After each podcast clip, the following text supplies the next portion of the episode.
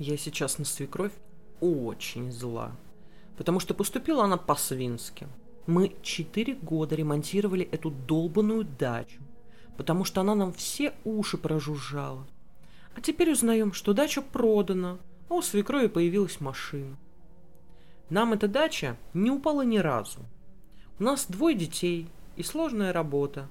На выходных хочется лежать пластом и смотреть в потолок.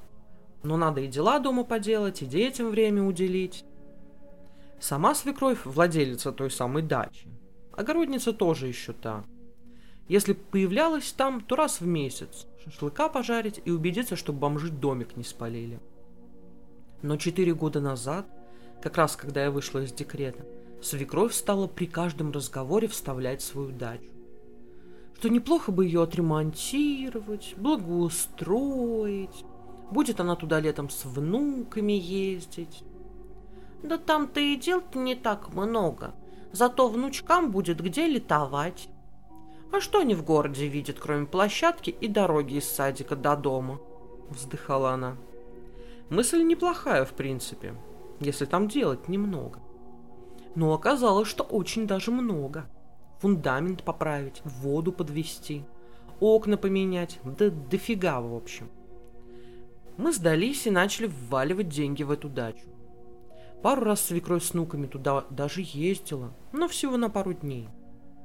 Ай, нет, пока там невозможно нормально с детьми находиться. Надо еще сделать... И дальше шел длинный список того, что там еще надо было сделать. Бросать на половине уже было тупо жалко. Надо было доводить до ума, раз начали. Поэтому продолжали ремонтировать.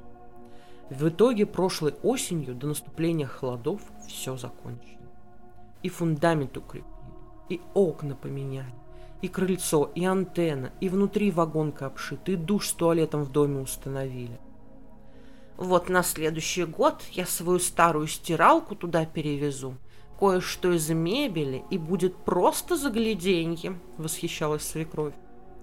Зимой тема дачи не поднималась, не до нее было, тем более ремонт там закончен, а с вопросом мебели и прочих бытовых удобств решили разбираться уже летом, когда придет пора переезжать. Но эта пора так и не наступила, потому что свекровь свою дачу тихонько продала. Нам она о своих намерениях даже не упомянула. Свекровь дождалась сезона, продала дачу за хорошие деньги, а на них купила себе машину, которую, по ее словам, она давно хотела. На наш закономерный вопрос Почему мы были не в курсе? Свекровь делано удивилась, мол, почему это она должна отчитываться нам за свою дачу? Это же ее имущество. Она вправе им распоряжаться, как ей захочется. Вот она и распорядилась.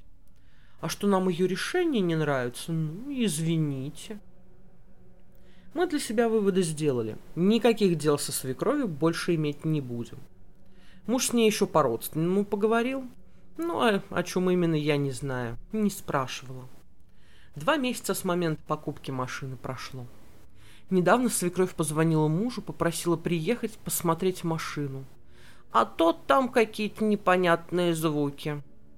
Муж сказал, что это ее имущество. Вот пусть сама с ним и разбирается. Свекровь еще обиделась на эти слова. Вот совести у человека вообще нету. Или она посчитала, что мы как рыбки, ничего уже не вспомним так она ошибается.